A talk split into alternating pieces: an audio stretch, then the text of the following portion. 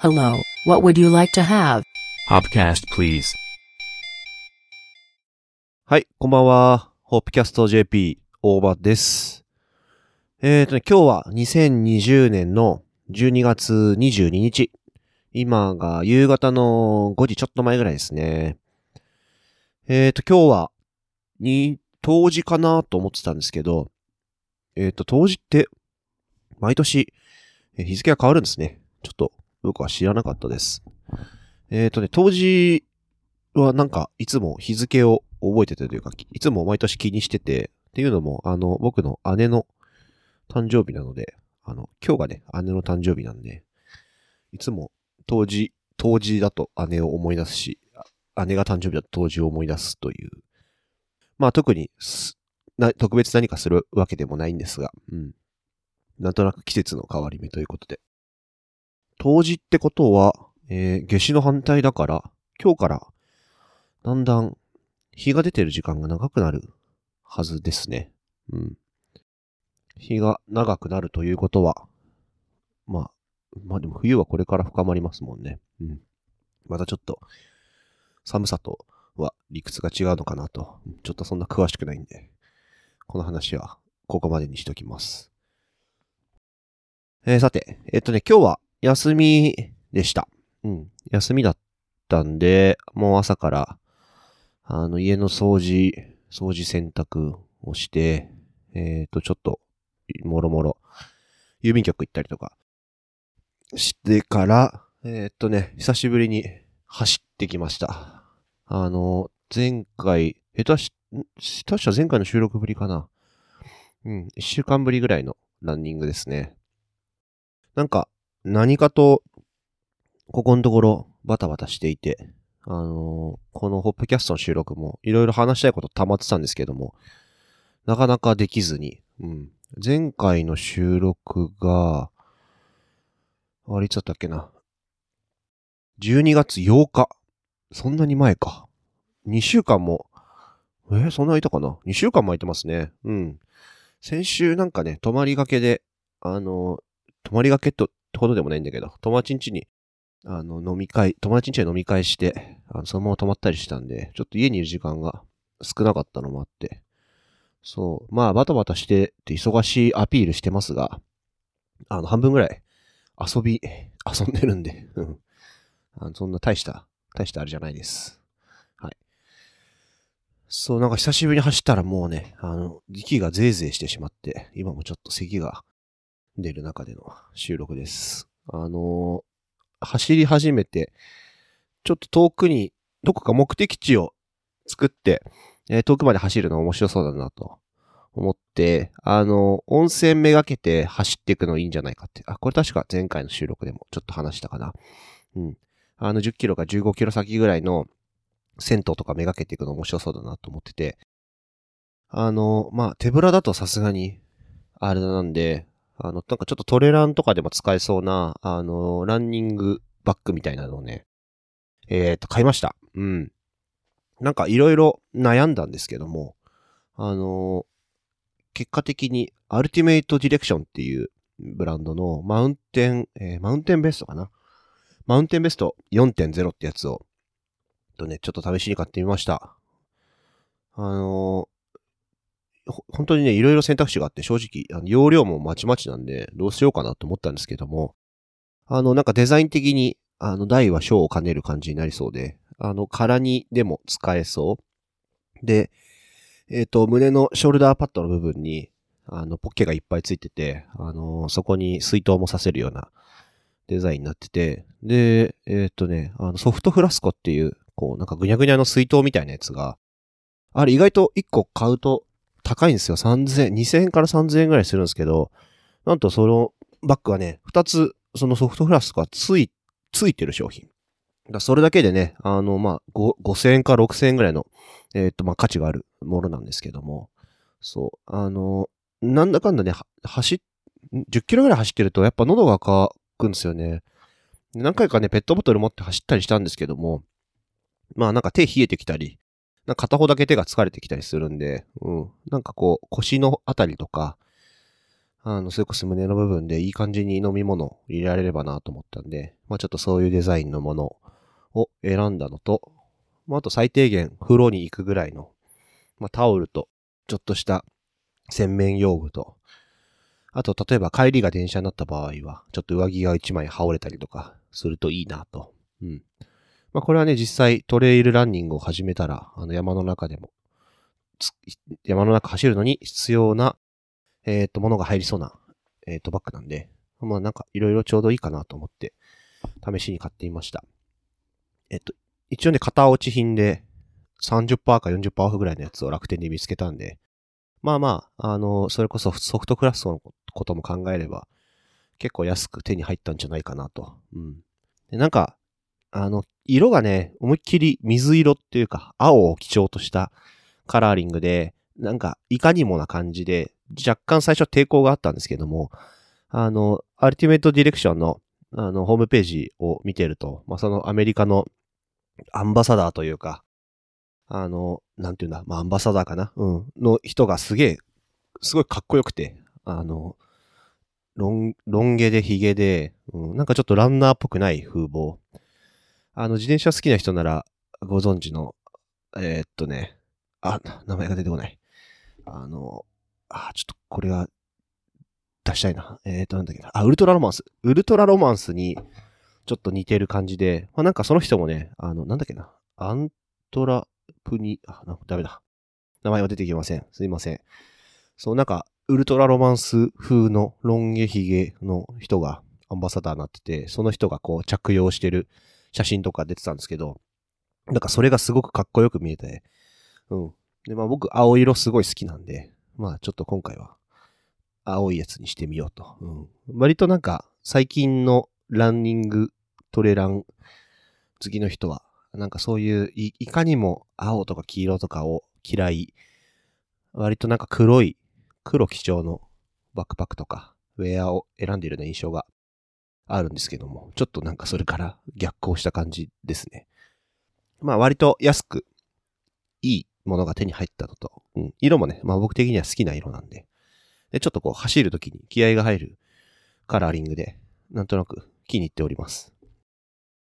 そう、えー、っと、あ、どこまで話したっけな。まあそ、そう、その、先日購入したバッグを使って、あの、今日はね、あの、スーパー銭湯、もう毎度おなじみの竜泉寺の湯まで、あの、走ってきました。あのちょうど、一応上着を一枚入れて、タオル、あとは、まあ、ちょっとした洗面具入れて、全然容量的にはバッチリ。うん。で、ベスト、ベストじゃない。胸の部分に一本ソフトフラスコを突っ込んで、で、反対の胸には、あの、スマホがちょうどスポッと入るんで、うん。でこういう位置に入ってるとね、全然揺れが気にならないんで、すごいいい感じっすね。で、行きは、あのー、海を、海岸線を通って走っていきまして、相変わらず、まあ今日はめちゃくちゃ天気が良く、景色もバッチリでね、海もすごい綺麗でした。で、だいたい行きは、それで、えっと、ななキロ弱ぐらいだったかな。ななキロ弱ぐらい走って、うん。久しぶりだったからか、もうね、全然、全然ダメでしたね。もう、ぜーぜーなるし、足は途中で止まるし、もう、走、走ってるっていうよりかは、なんか歩いてるの延長ぐらいの感じで、うん、なかなか、なかなか思うように走れませんでしたが、うん、まあなんとかお風呂までね、たどり着きまして、うん。いや、走ってからのお風呂はね、気持ちいいっすね。今回初めてやりましたけど、はい。あの、炭酸泉でちょっと温まったら、すぐにサウナに入り、あの、外気浴を吹っ飛ばして、あの、サンセット、こう、ちょっと短期集中で、やった後に、最後、外の、寝湯。うん。そう、もう何度も語ってますが、竜泉寺の湯のね、寝湯が良くて、あの、いわゆる寝っ転がるスタイルじゃなくて、なんだろう、座り、座り寝湯みたいな感じで、あの、お尻と腕と足だけお湯に浸かってる。あと背中か。背中もお湯が流れてくるんですよね。で、要は体の前面はあの外気にさらされてて、足も太ももぐらいまでさらされてると。でこれがまた絶妙なでいいんですよね。あの、俺なんか結構なんだろう、外気浴、椅子とか座ってるとなんか寒くなっちゃって、多分水風呂に入りすぎなんだと思うんですけど、その意外、意外とこうリラックスできないことが多いんですが、この寝湯、座り湯は、まあ、そのいい感じに足とか背中がお湯に浸かってるんで、まあ、程よく気持ちいいんですよね。で、暑ければ足を外に出して、あの、お湯に当たらないようにしてるとちょうどよくて、で、ちょっと寒くなってきたら、足をこうお湯に浸り、浸り直すと。うん。それで調節するとね、もう、バッチリでございます。はい。今日もね、あの、いい感じの体温をキープしながら、ちょっとうとうとして、うん。いい時間を過ごしてきました。うん。で、帰りもね、あの、走って帰ってきたんですけども、帰りはね、ちょっと、あの、海を通らないコースで帰ってきたんで、それでよんキロはんぐらいだったかな。うん。まあ、あの、行きに走って、ちょっと休憩してる分、帰りの方が、なんか体が温まってるのか、割といい感じに走れたかなと。うん、いやでもやっぱ、あの、習慣づけて走らないと全然ダメっすね。もう、あの、さんぽ進んでにほ下がる的な感じで、うん。なかなか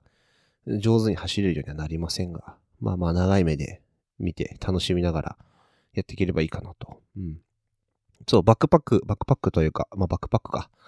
まあね、かなりいい感じで、うん。結構調節できる箇所も多いし、あの、水とか持ってても全然揺れないし、うん。そこそこ積載能力も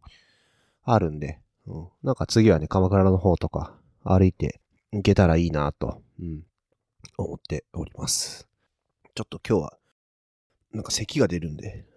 うん。ね、やや断続的な喋り方になってますが、ちょっと聞き苦しいかもしれませんが、すみません。さて、まあちょっと今日の休日報告は、そんなもんにして、えーと、前回、あのー、いくつだろう、じゅうさんばんめぐらいかな、の時に話した、あの、ビールの解説の話がね、あの、意外と好評というか、あの、面白かったとか、あの、まあ、プロの人からもね、あの、あんまり、あんまりね、ビールの話、ポッドキャストですげえ喋ってる人ってそんなにいないんで、ね、そういう意味でもね、あの、ちょっと面白かったよなんて話も、あの、してもらって、で、あの、この間ね、あの、またクラフトロックブルーイングで、あの、恒例の月いち担当レシピのビールが、えっと、リリースしましたんで、あの、そのビールの話でもしようかなと、えっと、思ってます。えっとね、あの、今回作ったビールが、あの、柚子胡椒、柚子胡椒サワーですね。一言で言うと。柚子胡椒サワーエール。うん。なんのこっちゃ、わからん人も、えっと、いるかもしれないんですが、あの、ドイツ、ドイツの伝統的なビールで、まあ、ゴーゼっていうビールがありまして、これはあの、まあ、小麦をメインに使った、えー、っと、麦汁を、えー、乳酸発酵させるスタイルで。で、あと面白いのがね、塩、塩と、あとコリアンダーシードを使うのが、まあ、特徴のスタイルですね。あの、度数が低いものから、ちょっと高めのものまでいろいろあって、もうちょっとどういう起源なのかとかは、あの、そんなに詳しくは知らないんですけども。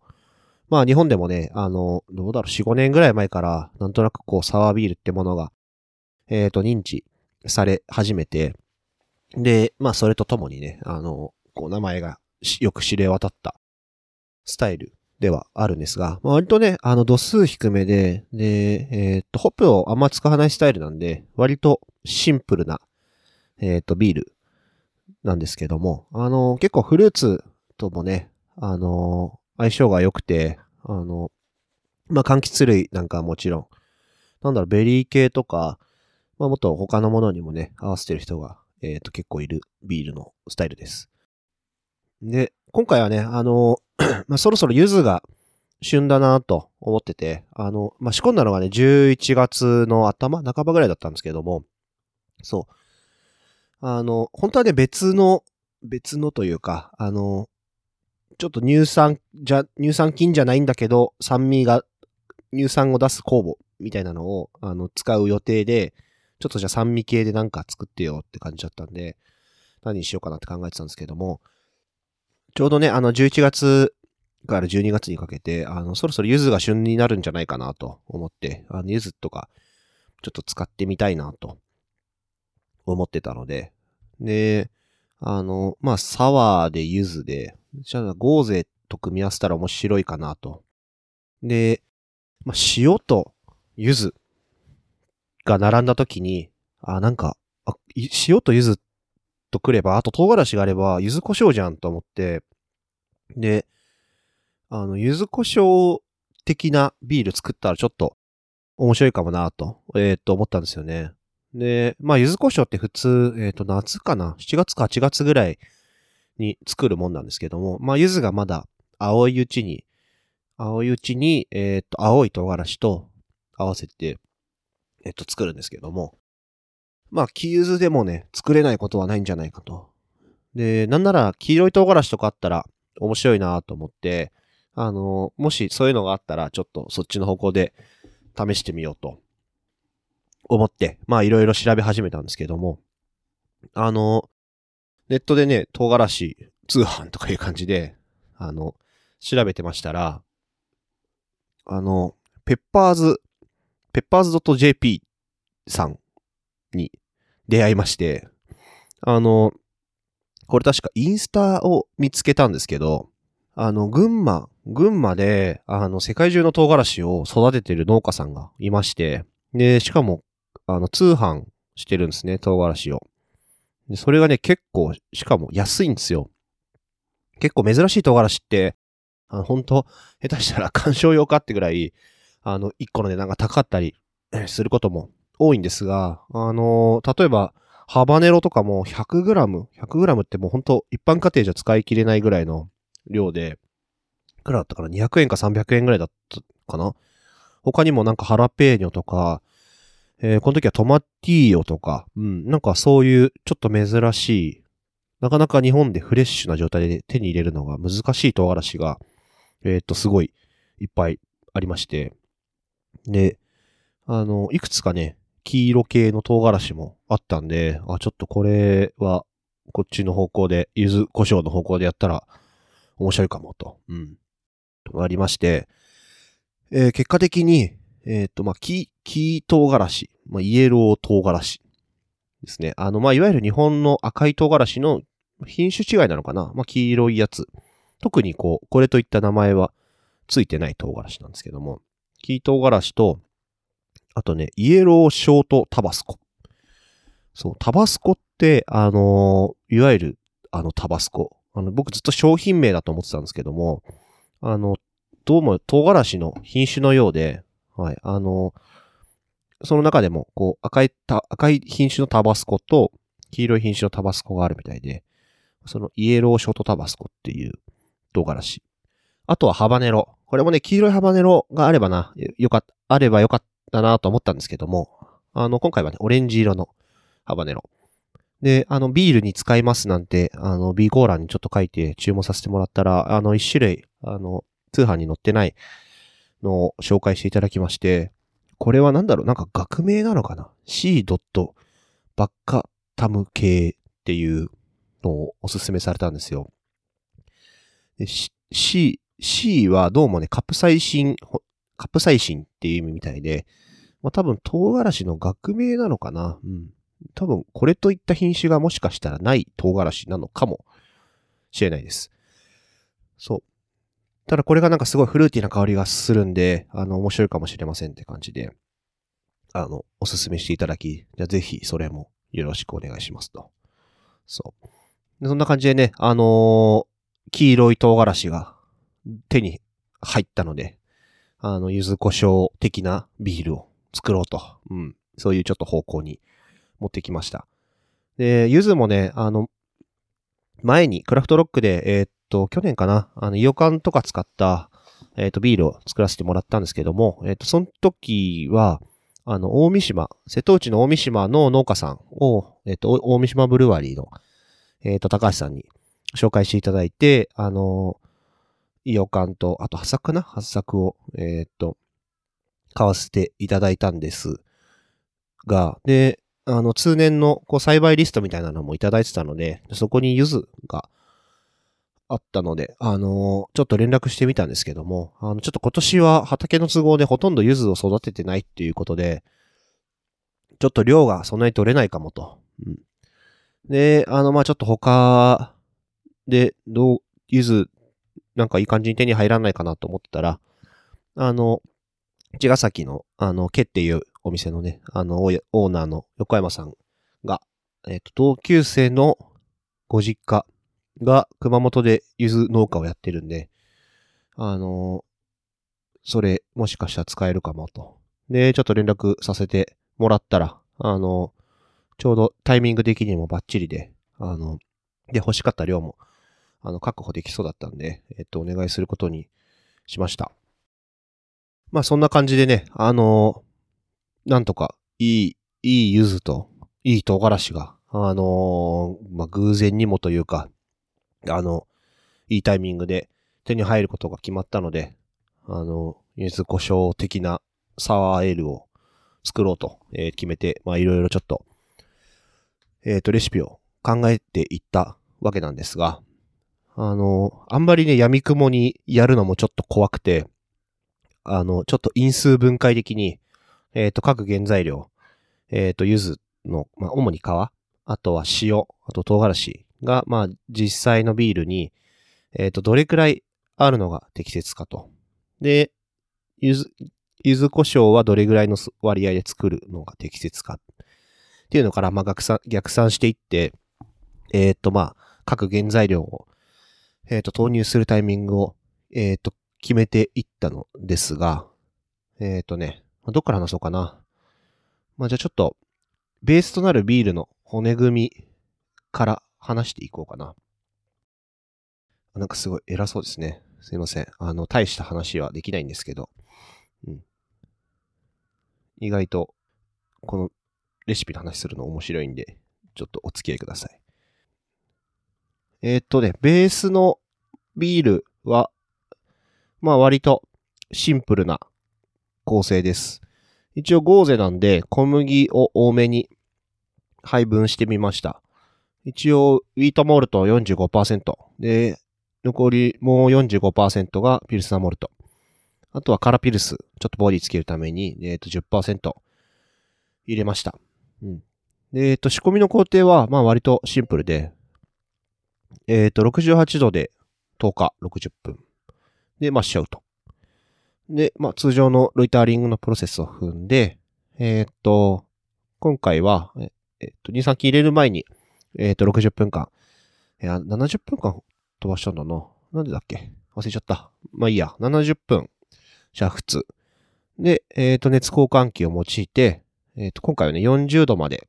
麦汁を冷やしてから乳酸菌を入れました。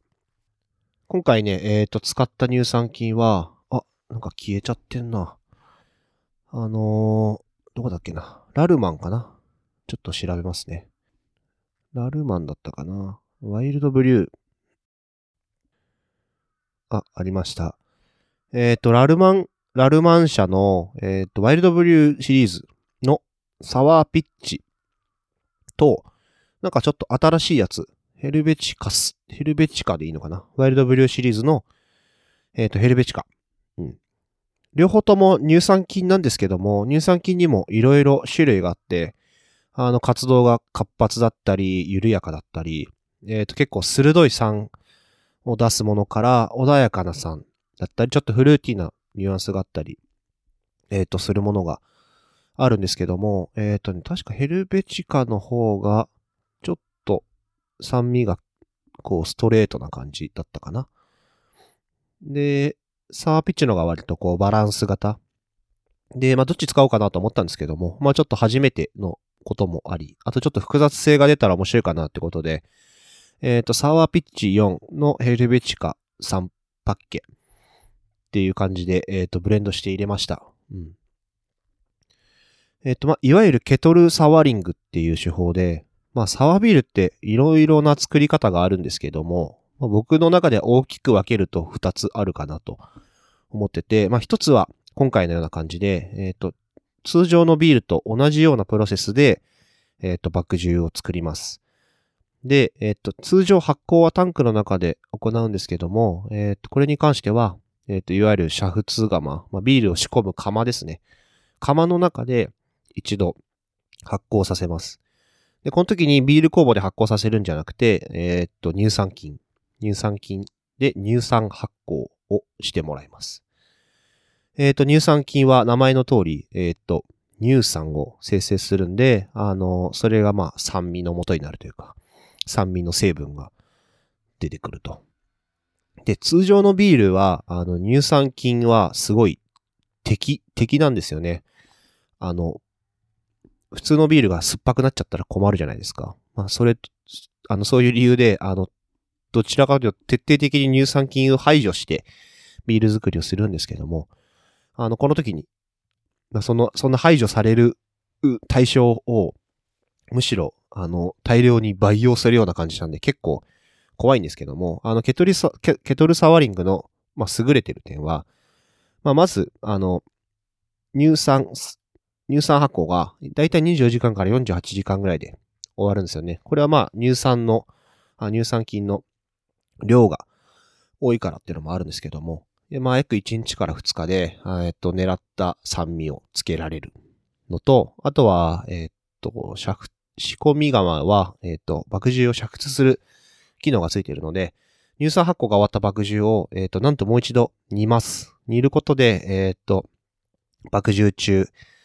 および、その容器内の乳酸菌っていうのは、まあ、ほぼすべて死滅するんですね。なんで、まあ、他のビールとかに、移っちゃったり、タンクの中に混ざっちゃったりするリスクが、えっと、限りなく少ないと。まあ、ケトルでサワリング、ケトルで乳酸発酵させるんで、ケトルサワリング、なんて言ったりします。いわゆるなんかあの、ランビックみたいなビールとはまた全然違いまして、ランビックなんかで言うと、あの、まあ、そもそも酵母添加をしない。空気中に含まれている微生物を、えっと、まあ、麦汁を一昼夜、あの、空間にさらすことで取り入れて。で、あの、乳酸菌ももちろんなんですけども、それ以外のビール酵母だったり、えっと、ブレタノマイセスみたいな野生酵母なんかが、まあ、一緒の液体の中に、えっと、同時に存在して、で、それらが、まあ、こう、ちょっとバトンタッチをするかのように、ゆっくりゆっくり発酵を し, していくんですね。ランビックなんかは、あの、一連のプロセスが終わるのに、だいたいにねんぐらいかかります。で、そのうちの若いのと古いのをブレンドなんかしたりして、最終的に製品に仕上がるんですけども。まあ、同じサワービールといっても、あの、まあ、介在する微生物や酵母の種類も全然違いますし、まあ、期間もね、まあ、ケトルサワリングは、だいたいにじゅうよじかんからよんじゅうはちじかんで終わるところ、まあ、ランビックなんかに代表されるような、えっと、サワービールは、まあ、約にねんぐらいかかると。うん。まあ、だから、一つのサワービールっていう、まあ、酸味のあるなしでくくられちゃいますけども、全然またプロセスが違うビールです。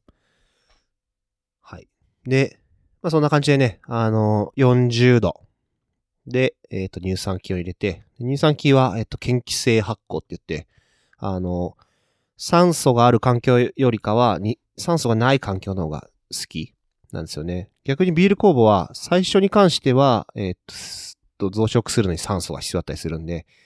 酸素を添加してあげたりするんですけども、乳酸菌は逆に言うと嫌気性発酵がメインなので、えー、っと仕込み釜の中から徹底的に空気を排除するために、あの シーオーツー をちょっと吹きつけながら麦汁を冷やして乳酸菌を入れてあげて、でまあ 理, 理想を言えば夜な夜なじゅ夜中もずっと シーオーツー を吹きつけてあげておいた方が確実なんですが、まあ、ちょっと今回は、えーとま、あのクラフトロックのね、仕込み釜は密閉できるんで、あの、ある程度、こう、釜の中の シーオーツー 度が高くなったら、えっと、密閉することで、まあ、ちょっとこう、嫌気空間を保ちました。はい。で、そこまででいちにちめの仕込みは終わりです。で、えっと、ふつかめ、朝、来てみたら、えー、その時点でまだじゅうろくかじゅうはちじかんぐらいしか経ってなかったんですけども、えっと、pH はね、えっと、さんてんさんさん まで下がってました。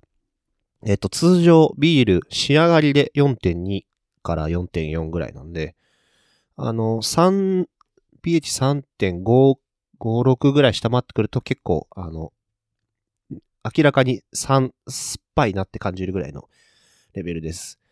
一応目標は さんてんに から さんてんさん ぐらいだったんで、あの、十分、あの、乳酸菌が大活躍してくれて、酸っぱくなりました。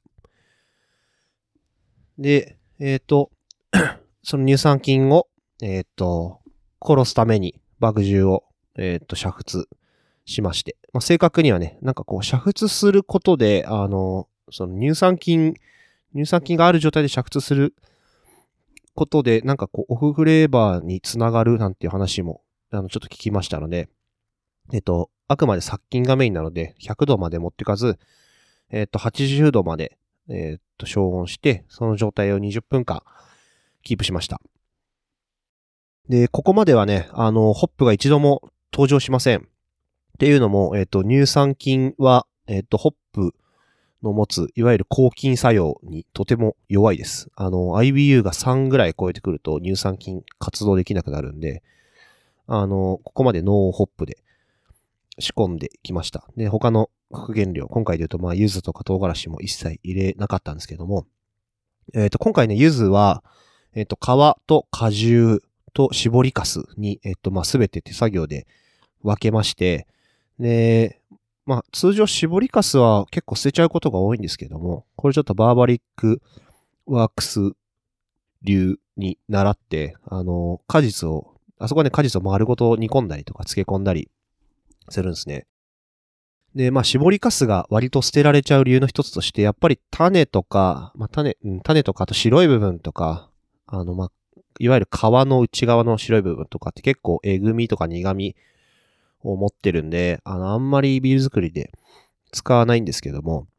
まあ、今回はね、あの、ホップで、ホップによる苦味付けをあんまりしないんで、逆に言うと、ちょっとその、柚子から来る、えー、っと、ちょっと渋みとか、苦味みたいなのが出ても面白いんじゃないかなと思ったので、あえて絞りかすだけ、あの、取っといて、で、このはちじゅうどに殺菌する工程で入れてみました。思ったよりね、香り、この段階でもかなり香りも出ましたし、あの最終的にもね、ちょっと味の複雑性につながったんじゃないかなと思ってます。し、なんかこう果実をね、余すことなく使うって意味では、なんかこう、まあやってて気持ちがいいというか、うん、まあほんと些細なことなんですが、まあ捨てる部分なく果実丸ごと使えるのはいいことかなと。うん、で、えっと、ワールプールは通常通りに行い、ここで、えっと、少しホップを香り付けで入れました。今回はね、アマリロとアイダホセブンのにしゅるいのホップ使ってます。で、えっと、まあ、発酵自体は、あの、いわゆる普通のアメリカンエール酵母を使って、あの、通常通り発酵させました。で、えっと、ここから発酵途中に何回かに分けて、えっと、柚子と柚子胡椒、あと唐辛子を添加していったんですが、えっと、まず最初に、発酵の、えっとね、みっかめかな。みっかめぐらいに、あの、柚子の果汁を、えっと、添加しました。えっと、このタイミングで入れた理由として、まあ、果汁は、あの、少し糖分含んでるんで、あの、発酵終わってから入れると、また発酵が始まっちゃったり、ちょっとややこしいことになるんで、あの、発酵の途中、まあ、後半に入れると、まあ、果汁の分の糖分。まあ、今回で言えばかなりビビたる量ですけども、あのー、まあ、一緒に綺麗に発酵してくれるかなと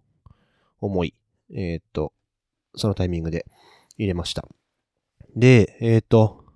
柚子、柚子と、まあ、唐辛子類なんですけども、えー、っとね、そう、唐辛子は今回よんしゅるい、えー、さっきもちょっと説明してましたが、イエローショートタバスコ、ハバネロ、シーバカタム系、あとはジャパニーズイエローのよんしゅるいで、で、まあ、全部を混ぜこぜして、柚子胡椒にしちゃうと、ちょっとこう、柚子の皮と唐辛子の量のバランスが合わなくなっちゃうんで、まあ、品種ごとに分けて、えー、作ったりしてみたんですけども、えっとね、ハバネロとシーバッカタム系は、結構フルーティーな感じがあったので、あの、これは割とフレッシュな感じを、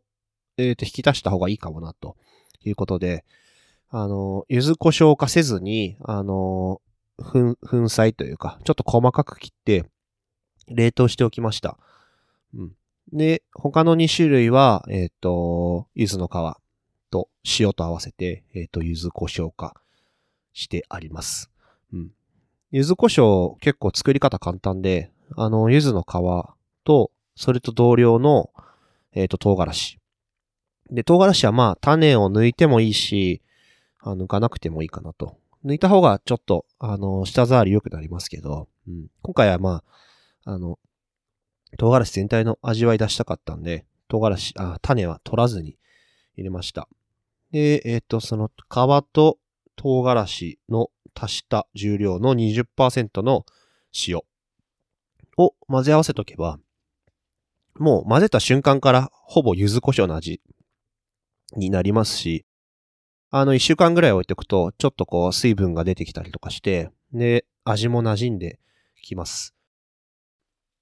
なんか麹を入れて発酵させたりする作り方もあるんですけども、まあ、今回はね、あの、単純に塩、柚子の皮と唐辛子だけで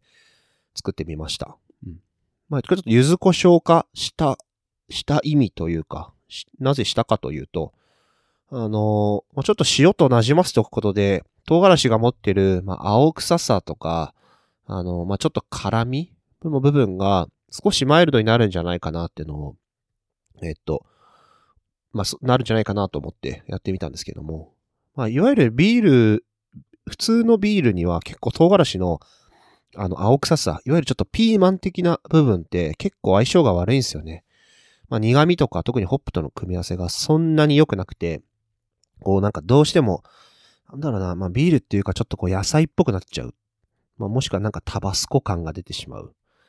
んですけども、まあ、まあ、で、出てきちゃうんで、なんかちょっとそれはあんまり良くないなと思って、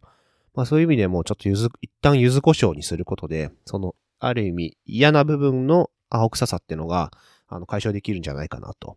思って、今回やってみました。で、えー、っと、まあさっき、えー、言ったように果汁を加え、無事に発酵が終わった、えー、っと、ビールに、まあ、いわゆるドライホッピングのタイミングですね。酵母、えっと、発酵が終わって、えっと、酵母をある程度取り除いた状態。で、えっと、ホップと一緒に、えっと、柚子の皮、えー、まあ、柚子の皮か。あの、柚子胡椒にしても余った柚子の皮と、えっと、柚子胡椒の約一部を、えっと、一旦タンクの中に入れました。あ、あとハ、ハバネロと、えっと、もう一種類、シーバッカタム系の品種。そう。これでね、まあ、ちょっと、正直ビビ、ビビって、あの、辛くなりすぎたりしたら嫌だなと思ったので、あの、用意してた量の、まあ、約半分の柚子胡椒を入れたんですけども、えっと、思ってたより味がつかなくて、で、一週間ぐらい漬け込んだんですけども、そんなに辛みも強くなかったので、ちょっと手持ちのサンプルの柚子胡椒と、こう、なんか混ぜて実験したりしながら、もうちょっと辛みのバランスはいけそうだなってなったので、えっと、発酵タンクから貯酒タンクに移す際に、貯酒タンクの方に、えっと、残りの柚子胡椒と、えっと、少し余ってた柚子の皮を再度入れて、えっと、まあ、再び漬け込むような感じにしてみました。うん。そしたらね、結果的に、あの、かなりいいバランスになりまして、うん。まあ、自分でいいバランスっていうのもあれかな。うん。そう、あの、結構狙い、狙い通り、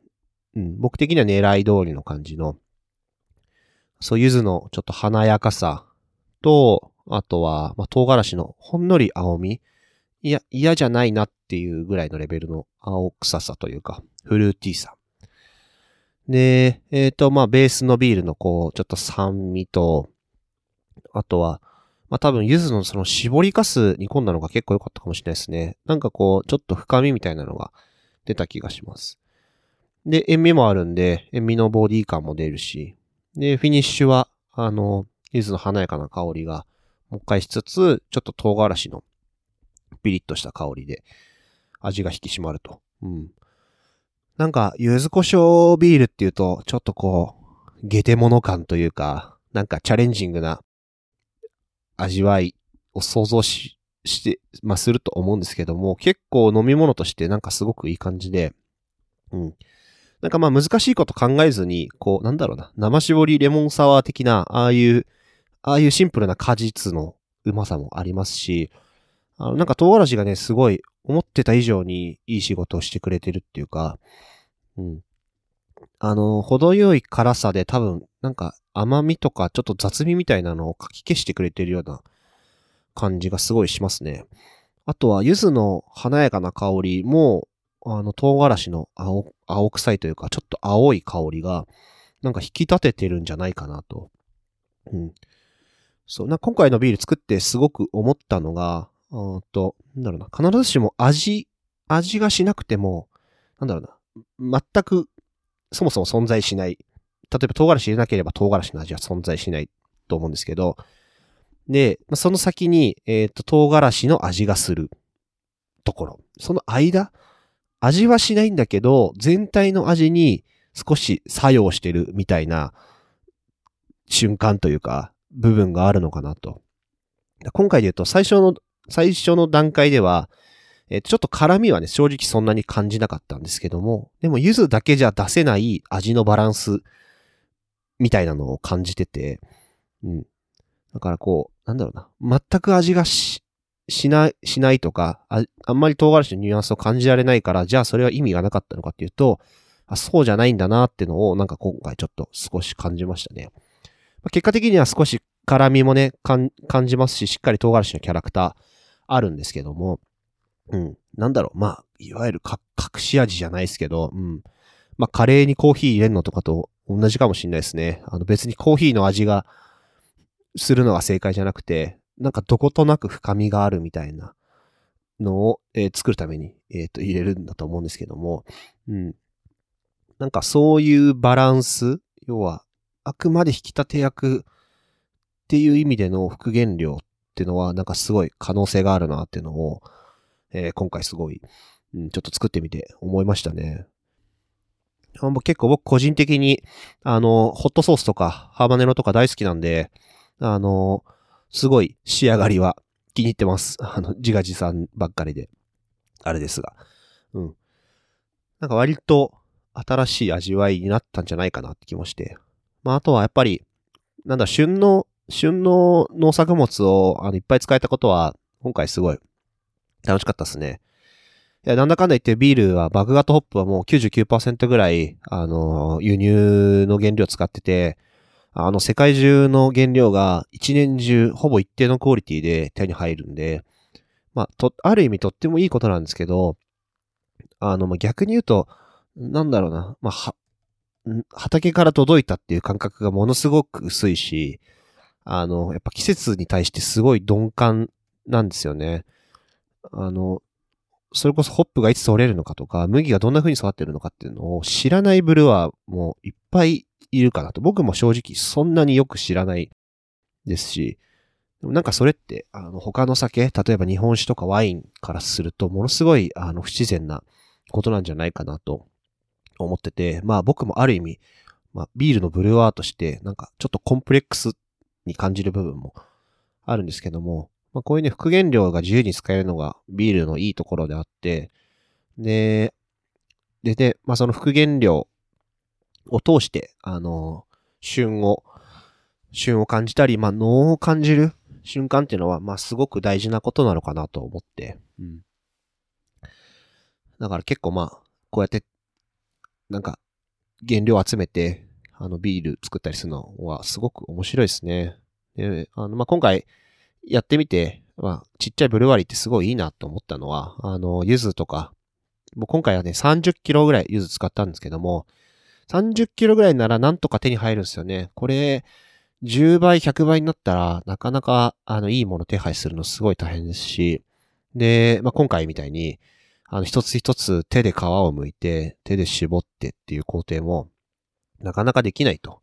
まあ、手で絞ったからうまいとか言うわけじゃないんですけども、単純に自分がそういう経験をしたいから、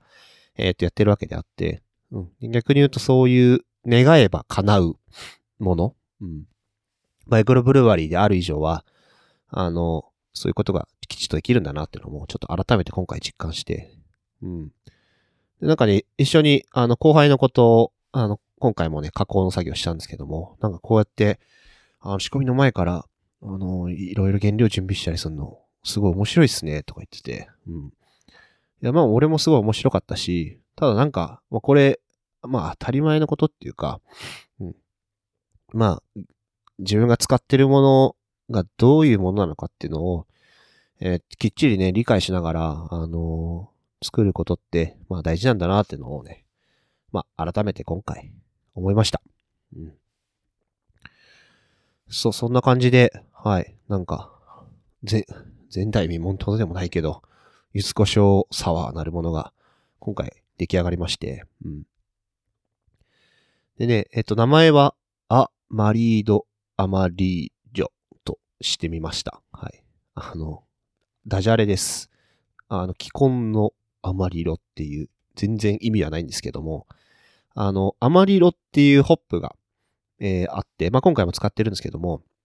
これ、あの、スペイン語で、えっと、黄色い、黄色って意味なんですね。で、唐辛子の品種でも、アヒ・アマリーリョっていうのがあったりとかして、で、まあ、今回は、ね、結構黄色をテーマに、あの、ビール作りしたんで、なんかこのアマリロって言葉使えたらいいなと思い、なんとなく語呂が良かったんで、うん、なんかちょっと、ま、マリアージュ的な意味も込めて、はい、アマリード、アマリーリョとさせてもらいました。うん。これは、やっぱ名前は毎回解説するとちょっと恥ずかしいな。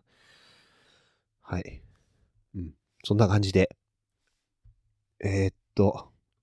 全部言えたかな？はい。なんか相変わらず、ちょっと説明が下手くそで、ちょっと久しぶりの収録だったんで、前半グダグダしましたけども、うん。まあ、こんな感じで、あのー、ビール作ってみましたんで、えー、っとね、この間、もうすでにクラフトロックブルーイングでは、あのー、リリースしてて、えー、っと、店頭でも、あの、店でも提供してます。あとは、いつまであるかわかんないけど、茅ヶ崎だったらけでも飲めますし、うん。ちょっと何件か送り、送る予定のとこがあるんで、まあ見かけたら、ぜひ飲んでいただきたいです。はい。さあ、えっと、もう、もう年末なんですよね。にじゅうににち、あといっしゅうかんで終わっちゃう。うん。なんかちょっと、今年の振り返り的な、えー、回もやってみてもいいかなとか。まあ、あとは、開業準備もね、ちょこちょこ進んできてるんで、うん。なんかその辺の話していければいいなとは思ってるんですが、なんか、